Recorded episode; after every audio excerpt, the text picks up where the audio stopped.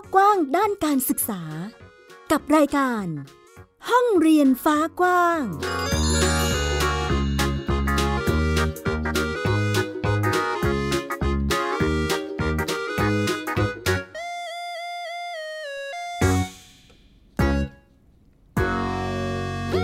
วัสดีค่ะ ต้อนรับเข้าสู่รายการห้องเรียนฟ้ากว้างค่ะ กลับมาพบกับหมิวอัยดาชนศรีเช่นเคยนะคะ เรามาพูดคุยเกี่ยวกับการศึกษาในรูปแบบต่างๆ รวมไปถึงนโยบายที่เกิดขึ้นในช่วงนี้นะคะว่าเป็นอย่างไรแล้วบ้างตอนนี้อาจจะยังปิดเทอมอยู่นะคะ ดังนั้นสถานการณ์ด้านการศึกษาเนี่ยอาจจะมีอัปเดต ให้คุณผู้ฟังได้เชิงนโยบายรวมไปถึงการเรียนรู้ในช่วงปิดเทอมว่ามีอะไรบ้างนะคะ ส่วนวันนี้ค่ะมีประเด็นหลากหลายเลยทีเดียวนะคะที่เรานำมาอัปเดตให้ฟัง ส่วนจะมีอะไรบ้างนั้นไปฟังค่ะ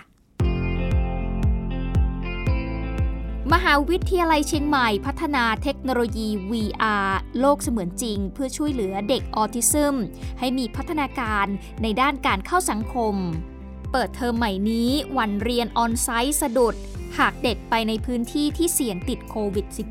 -19 การแลกเปลี่ยนในเวทีเสวนาครูไทยการศึกษาไทยกับการปฏิรูปประเทศทำให้เห็นแนวทางที่จะปรับเปลี่ยนการศึกษาไทยให้ทันกับยุคสมัย Thai PBS Podcast เริ่มต้นกันที่เรื่องแรกค่ะ พาไปดูนวัตกรรมที่ถูกคิดค้นขึ้นมา เพื่อให้เกิดความเท่าเทียม แล้วก็แก้ไขปัญหาให้เด็กๆทุกคนนะคะ ไม่ว่าจะเป็นเด็กๆทั่วไป หรือว่าเด็กๆที่มีความต้องการพิเศษเนี่ยสามารถที่จะพัฒนาตนเอง สามารถที่จะเรียนรู้ในในทุกช่วงวัยของเขาได้นะคะ ซึ่งมหาวิทยาลัยเชียงใหม่ค่ะเขาก็พัฒนาเทคโนโลยี VR หรือว่าโลกเสมือนจริงขึ้นมา เพื่อช่วยเหลือเด็กออทิซึมซึ่งมีพัฒนาการทางด้าน การเข้าสังคมที่อาจจะไม่ดีนักนะคะ ซึ่งอาการออทิซึมเนี่ยค่ะคุณผู้ฟังต้องเล่าให้ฟังก่อนว่าเด็กๆ กลุ่มนี้เนี่ยเขาจะมีภาวะที่เกี่ยวกับความบกพร่องทางด้านพัฒนาการค่ะ เขาจะแสดงความบกพร่อง ในเรื่องของการปฏิสัมพันธ์ทางสังคม แล้วก็การสื่อสาร แล้วก็มีพฤติกรรมที่ทำอะไรที่ทำแบบซ้ำๆนะคะ ลักษณะหน้าตาของเขาเนี่ย จะไม่เหมือนเด็กที่เป็นเด็กดาวซินโดรมนะคะคุณผู้ฟังเด็กที่มีอาอาการออทิซึมเนี่ยจะมีลักษณะหน้าตาเหมือนคนทั่วไปเลยนะคะ แล้วก็มีความสามารถด้านการเรียนรู้ การคิดแล้วก็การแก้ไขปัญหาเนี่ยก็จะมีความหลากหลายแตกต่างกันออกไป เด็กๆ กลุ่มนี้เนี่ยจะมีเขาเรียกว่าตัวตนที่ไม่เหมือนกันนะคุณผู้ฟังบางคนเนี่ยมีความสามารถระดับ อัจฉริยะเลย หรือบางคนก็อาจจะมีปัญหารุนแรงนะคะทำให้ต้องการความช่วยเหลือที่แตกต่างกันออกไป นอกจากเรื่องที่ดิฉันเล่ามาเมื่อสักครู่นี้นะคะก็ยังมีเรื่องของการเรียนรู้ และก็เรื่องของสมาธิของพวกเขา ปฏิกิริยาต่อสิ่งต่างๆเนี่ยก็แสดงแตกต่างกันออกไปนะคะ ซึ่งวันนี้เราจะมาเล่าให้ฟังว่าอาการของคนที่เป็นออทิซึมเนี่ย เขามีลักษณะอาการยังไงบ้างนะ ซึ่งเด็กที่มีอาการออทิซึมเนี่ยนะคะเขาจะมีลักษณะอาการที่เขาจะไม่ชี้สิ่งของหรือว่าไม่ชี้ชวน ไม่มองตามเมื่อมีคนชี้ให้ดูสิ่งอื่น ๆ อย่างเช่นอะดูอันนี้สิ ดูอันนั้นสิ คือหมายถึงเขาจะไม่โฟกัสกับสิ่ง ที่คนรอบตัวพยายามจะบอกเขานะคะ การสร้างสัมพันธภาพเนี่ยเป็นไปได้ยาก หรือว่าอาจจะไม่สนใจผู้อื่นเลย เขาจะอยู่กับตัวเองค่ะ คุณผู้ฟัง เลี่ยงที่จะสบตาหรือว่าต้องการอยู่คนเดียวนะคะยากที่จะทำความเข้าใจความรู้สึกของคนอื่น หรือบอกความรู้สึกของตนเอง อย่างเช่น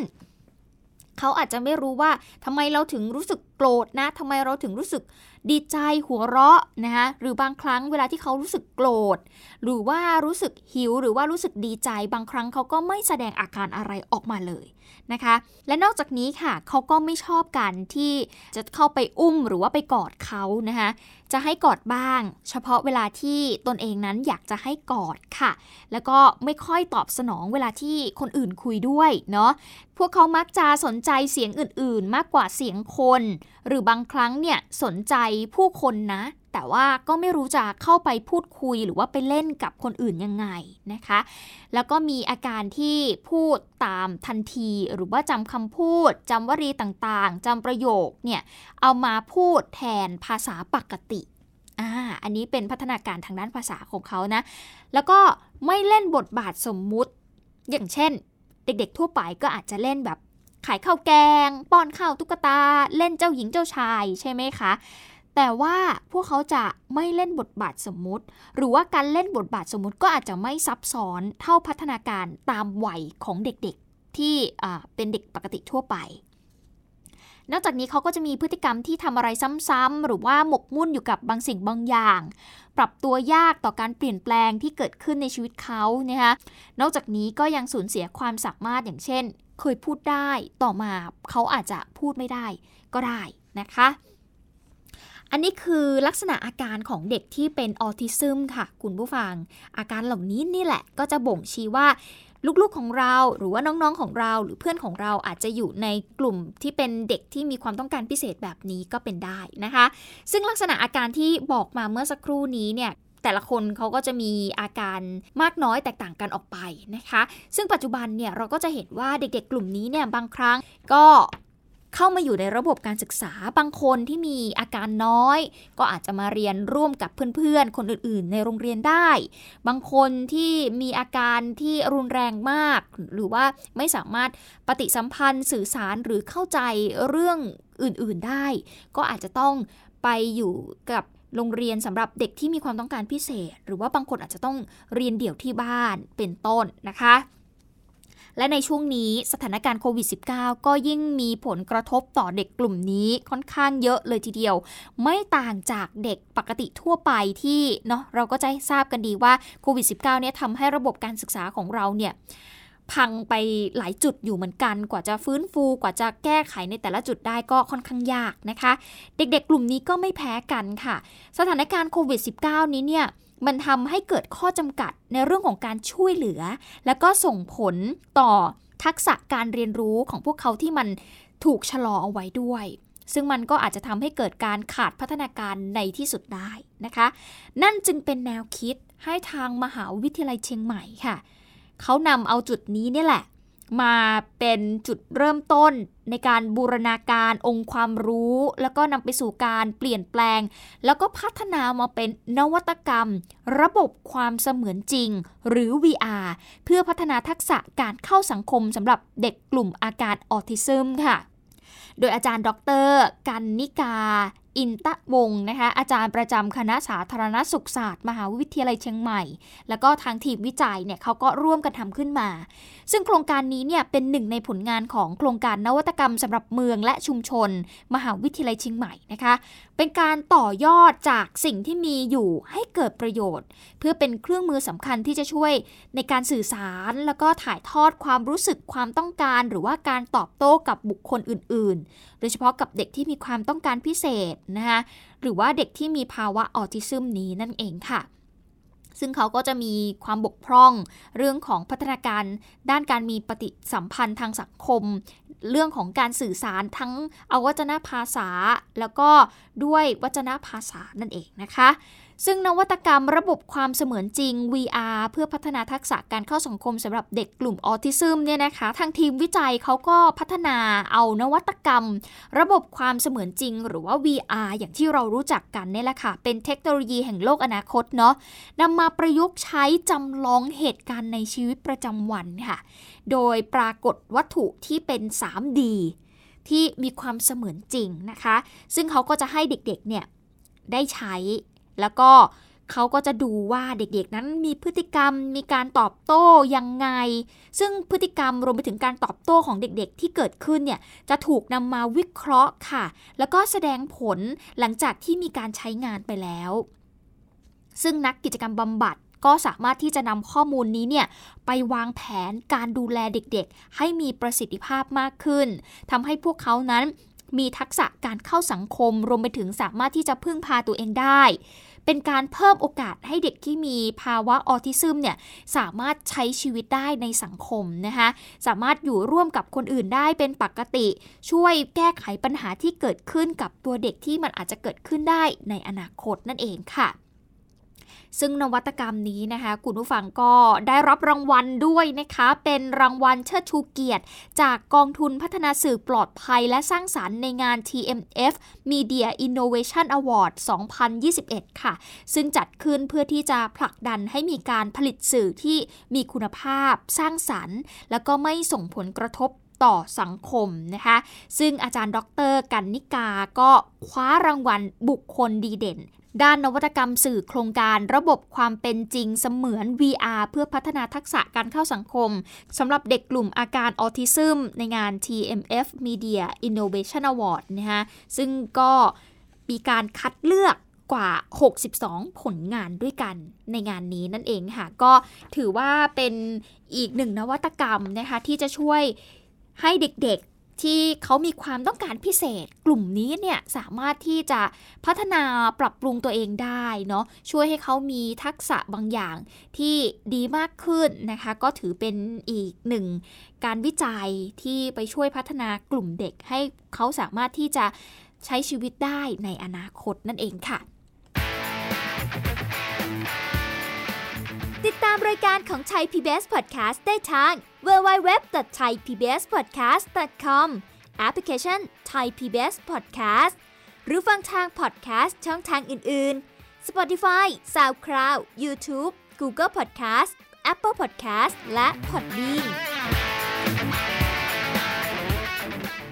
ช่วงนี้ยังอยู่ในช่วงปิดเทอมของน้องๆนนักเรียนนะคะ คุณผู้ฟังก็ยังไม่เปิดเทอมกันทำให้ช่วงนี้ก็ต้องเฝ้าระวังกันนิดนึงนะคะ เด็กๆหลายคนก็ติดเชื้อโควิด -19 ไปบ้างแล้วอย่างหลานดิฉันเองเนี่ยคุณพ่อคุณแม่ไม่ติดแต่ว่าลูกเนี่ยไปติดมา ก็กลายเป็นว่าไปติดพี่ชายของตัวเองอะไรอย่างเงี้ยค่ะ กลายเป็นว่าในบ้านนั้นเนี่ยลูกๆติดพ่อแม่ไม่ติด ซึ่ง ลักษณะเนี้ยสะท้อนอะไร บางครั้งเนี่ยคุณพ่อคุณแม่ ระมัดระวังตัวมากเลยแต่บางครั้งลืมไงลืมว่าจะต้องดูแลลูกๆด้วย จะต้องระมัดระวังลูกๆ ด้วยเหมือนกันบางครั้งเขาคิดว่าเด็กๆเนี่ยอาจจะไม่ต้องไปเคร่งครัดอะไรมากแมสเมิร์ดอะไรไม่ต้องใส่หนักหนาเหมือนผู้ใหญ่กลัวหายใจไม่ออก ปล่อยให้เล่นกับเด็กๆ คนอื่น เพื่อนๆคนอื่นอย่างเงี้ยค่ะจนสุดท้ายเนี่ยติดโควิดขึ้นมา อันนี้ก็อาจจะต้องให้ผู้ปกครองเนี่ยระมัดระวังในเรื่องนี้กันด้วย แล้วยิ่งใกล้จะเปิดเทอมแบบนี้ก็อาจจะต้องดูแลมากเป็นพิเศษยิ่งขึ้นนะคะ ซึ่งจะเปิดเทอมในเดือนพฤษภาคมนี้แล้วเนี่ยทางกระทรวงศึกษาธิการเองก็แสดงความห่วงใยไปถึงครอบครัวทุกๆ ครอบครัวนะคะคุณพ่อคุณแม่นะก็อยากจะให้ดูแลบุตรหลานอย่างดีนะคะเพราะเขาก็เป็นห่วงว่าถ้าสมมุติว่าเด็กเนี่ยติดเชื้อโควิด -19 เยอะ มันอาจจะทำให้การเปิดเรียนแบบออนไซต์ รูปแบบที่เด็กๆเขาโหยหา รูปแบบที่อยากจะทำให้การศึกษามันกลับมาเป็นปกติเหมือนเดิมเนี่ยอาจจะต้องเลื่อนออกไปอีก อาจจะต้องกลับไปเรียนออนไลน์อีกครั้งหนึ่งนะคะ ดังนั้นจะต้องดูแลตัวเองให้ดีๆนะคะ ซึ่งเมื่อวันที่ 18 เมษายน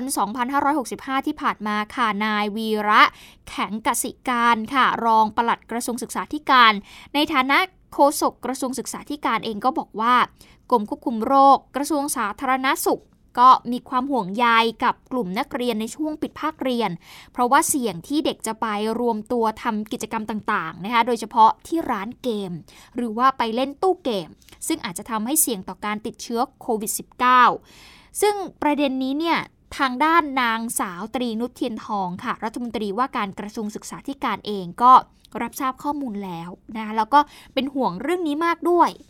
ซึ่งก็ได้สั่งการไปยังหน่วยงานที่เกี่ยวข้องนะคะไม่ว่าจะเป็นสำนักงงานคณะกรรมการการศึกษาขั้นพื้นฐานสำนักงงานคณะกรรมการการอาชีวศึกษา ไปกำชับให้ทางสถานศึกษาเนี่ยย้ำไปถึงผู้ปกครองค่ะ ให้ไปกวดขันดูแลนักเรียนในช่วงปิดภาคเรียนเป็นพิเศษ แล้วก็แจ้งนะคะว่าให้หลีกเลี่ยงการที่เด็กๆ จะไปรวมตัวกันในพื้นที่ที่เป็นพื้นที่เสี่ยง เนื่องจากว่าอยากจะให้การเปิดภาคเรียนใหม่ในปีการศึกษา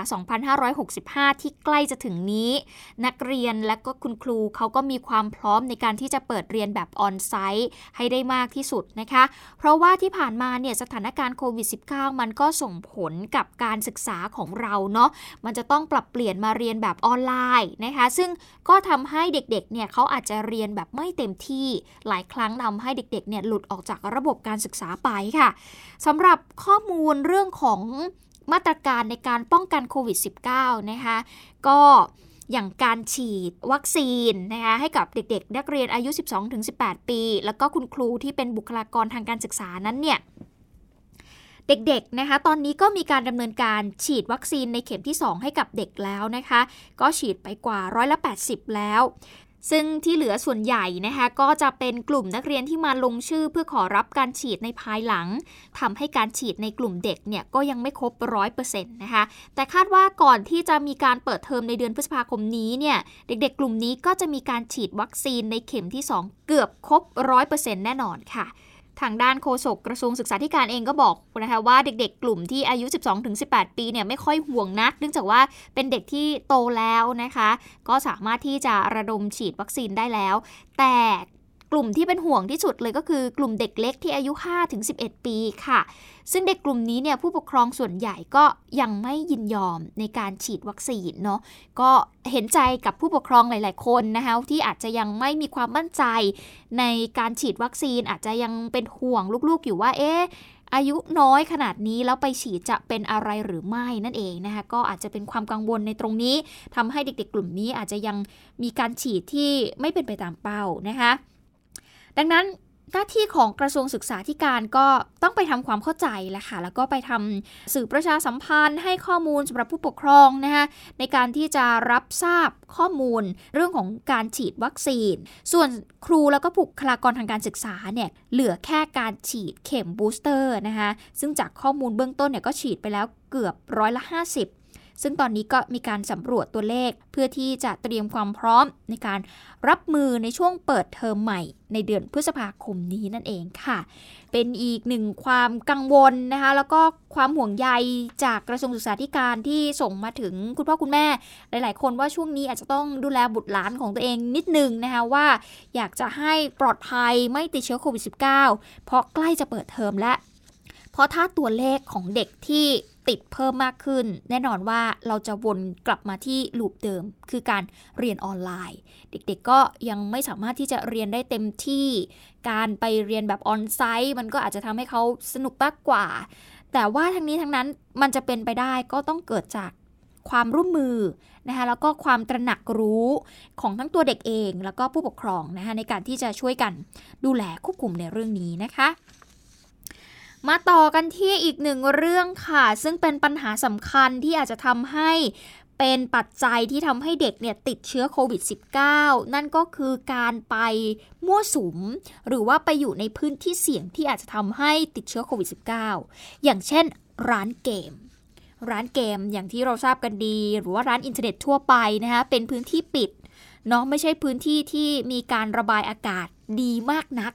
เพราะว่ามันเป็นห้องแอร์นะคะทุกคนหลาย ๆ คนโอ้โหร้านเกมร้านหนึ่งเนี่ยเก้าอี้อยู่ติดติดติดติดติดกันเด็กๆเข้าไปเนี่ยพร้อมกันหมดก็อาจจะทำให้เสี่ยงต่อการติดเชื้อโควิด -19 ได้ ดังนั้นทางด้านอธิบดีกรมส่งเสริมวัฒนธรรมค่ะ บอกว่าช่วงนี้อาจจะต้องคุมเข้มนิดหนึ่ง มีการตรวจขันร้านเกม แล้วก็มีการสร้างมาตรการต่างๆ เพื่อป้องกันโควิด -19 ในกลุ่มเด็ก หรือว่ากลุ่มคนที่จะเข้าไปใช้บริการร้านเกม หรือร้านอินเทอร์เน็ตนั่นเองค่ะ รวมไปถึง มีการกำชับไปยังพ่อแม่ผู้ปกครองนะคะว่าช่วงนี้ก็ให้กดขันกันนิดหนึ่งดูดูบุตรหลานด้วยนะคะว่าไปเล่นร้านเกมไหมกลับมาสังเกตอาการว่าเป็นอย่างไร อันนี้ก็เป็นอีกหนึ่งสิ่งค่ะที่ทางหน่วยงาน รัฐก็ให้ความสำคัญแล้วก็พยายามที่จะปฏิบัติหน้าที่ ซึ่งตอนนี้เนี่ยทางด้านอธิบดีกรมส่งเสริมวัฒนธรรมนะคะเขาก็มีการออกหนังสือไปถึงผู้ว่าราชการจังหวัด ในพื้นที่ต่างๆนะคะ ให้ไปทำความเข้าใจนะคะสร้างองค์ความรู้จัดให้มีมาตรการป้องกันการแพร่ระบาดของเชื้อโควิด -19 อย่างเคร่งครัดในทุกๆพื้นที่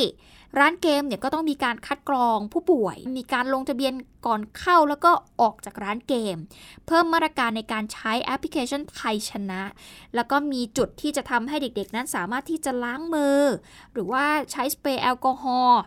พ่นภายในร้านทำความสะอาดร้านให้ดีๆ เพื่อที่จะลดความเสี่ยงที่จะทำให้เด็กๆเนี่ยติดเชื้อโควิด -19 ได้ ดังนั้นก็ฝากไปยังพ่อแม่ผู้ปกครองนะคะ ว่าช่วงนี้อาจจะต้องกวดขันลูกหลานของเราด้วยนะฮะ ไปเล่นร้านเกม ไปเล่นกับเพื่อนที่ไหนมา ก็อาจจะต้องทำความสะอาดให้เป็นอย่างดี สังเกตอาการพวกเขาด้วยนะคะ ก็ส่งความห่วงใยนี้ไปถึงพ่อแม่ผู้ปกครองทุกท่านด้วยค่ะ You're listening to Thai PBS Podcast We the World We the One ส่งท้ายกับเรื่องราวที่เป็นเชิงนโยบายกันบ้างค่ะ คุณผู้ฟังเมื่อวันที่ 21 เมษายนที่ผ่านมานะคะ มีเวทีเสวนาแลกเปลี่ยนเรียนรู้ในหัวข้อ ครูไทยการศึกษาไทยกับการปฏิรูปประเทศ ซึ่งจัดโดยสมัชชาเครือข่าย ครูและบุคลากรทางการศึกษาแห่งประเทศไทยค่ะ แล้วก็มีผู้บริหารระดับสูงของทางกระทรวงศึกษาธิการรวมไปถึงผู้นำองค์กรเครือข่ายกว่า 30 องค์กรเข้าร่วมในครั้งนี้ด้วยนะคะซึ่งปัจจุบันอย่างที่ทราบกันดีนะคะว่าโลกของเราแล้วก็บริบทของสังคมเนี่ยเปลี่ยนไป อย่างเช่นการเปลี่ยนแปลงของดิจิทัลนะคะการแพร่ระบาดของเชื้อไวรัสโควิด -19 ดังนั้นการขับเคลื่อนการศึกษาจึงมีความท้าทายมากยิ่งขึ้น นั่นจึงเป็นโจทย์ค่ะว่าในสถานการณ์แบบนี้เนี่ยหน่วยงานด้านการศึกษาต้องผลักดันและปรับตัวให้อยู่กับสถานการณ์ การเรียนรู้ที่มีข้อจำกัดต่างๆ เหล่านี้ได้อย่างไร ซึ่งจากการเสวนาในครั้งนี้นะคะก็มีการแลกเปลี่ยนกันมากมาย จนได้เป็นข้อเสนอที่อยากให้ทางกระทรวงศึกษาธิการเนี่ยนำไปปรับปรุงแก้ไข รวมไปถึงการพัฒนาการศึกษาให้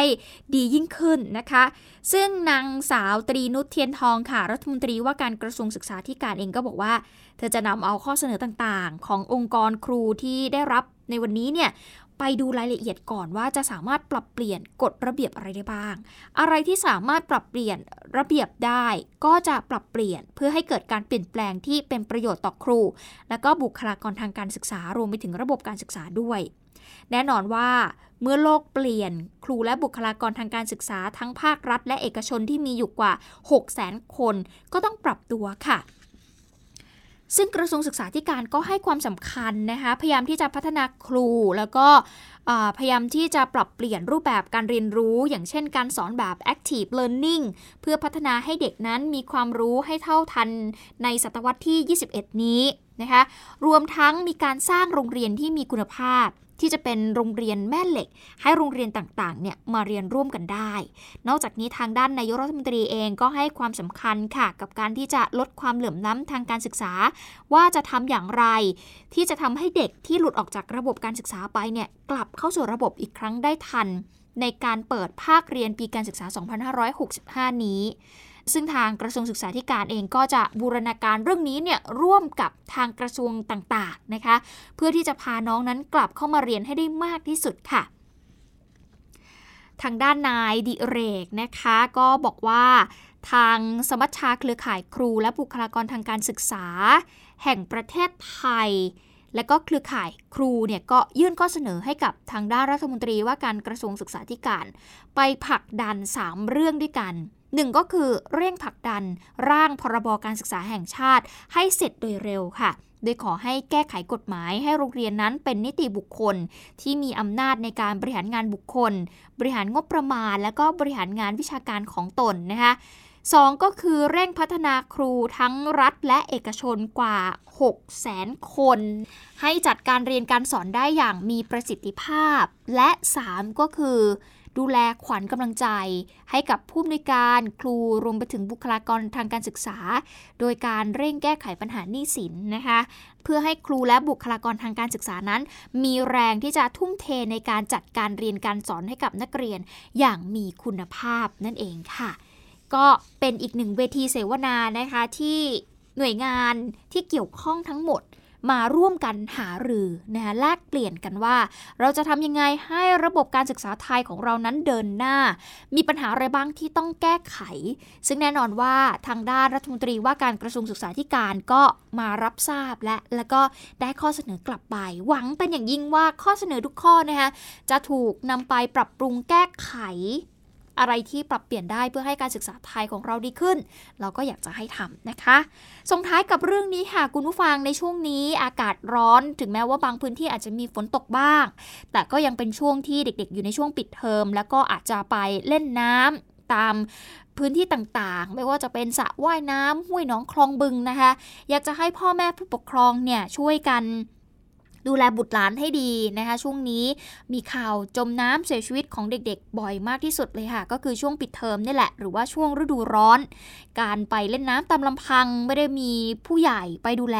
อาจจะเกิดความเสี่ยงที่ทำให้เกิดการสูญเสียได้ นอกจากการไปควบคุมดูแลแล้วสิ่งสำคัญก็คือการส่งเสริมให้พวกเขา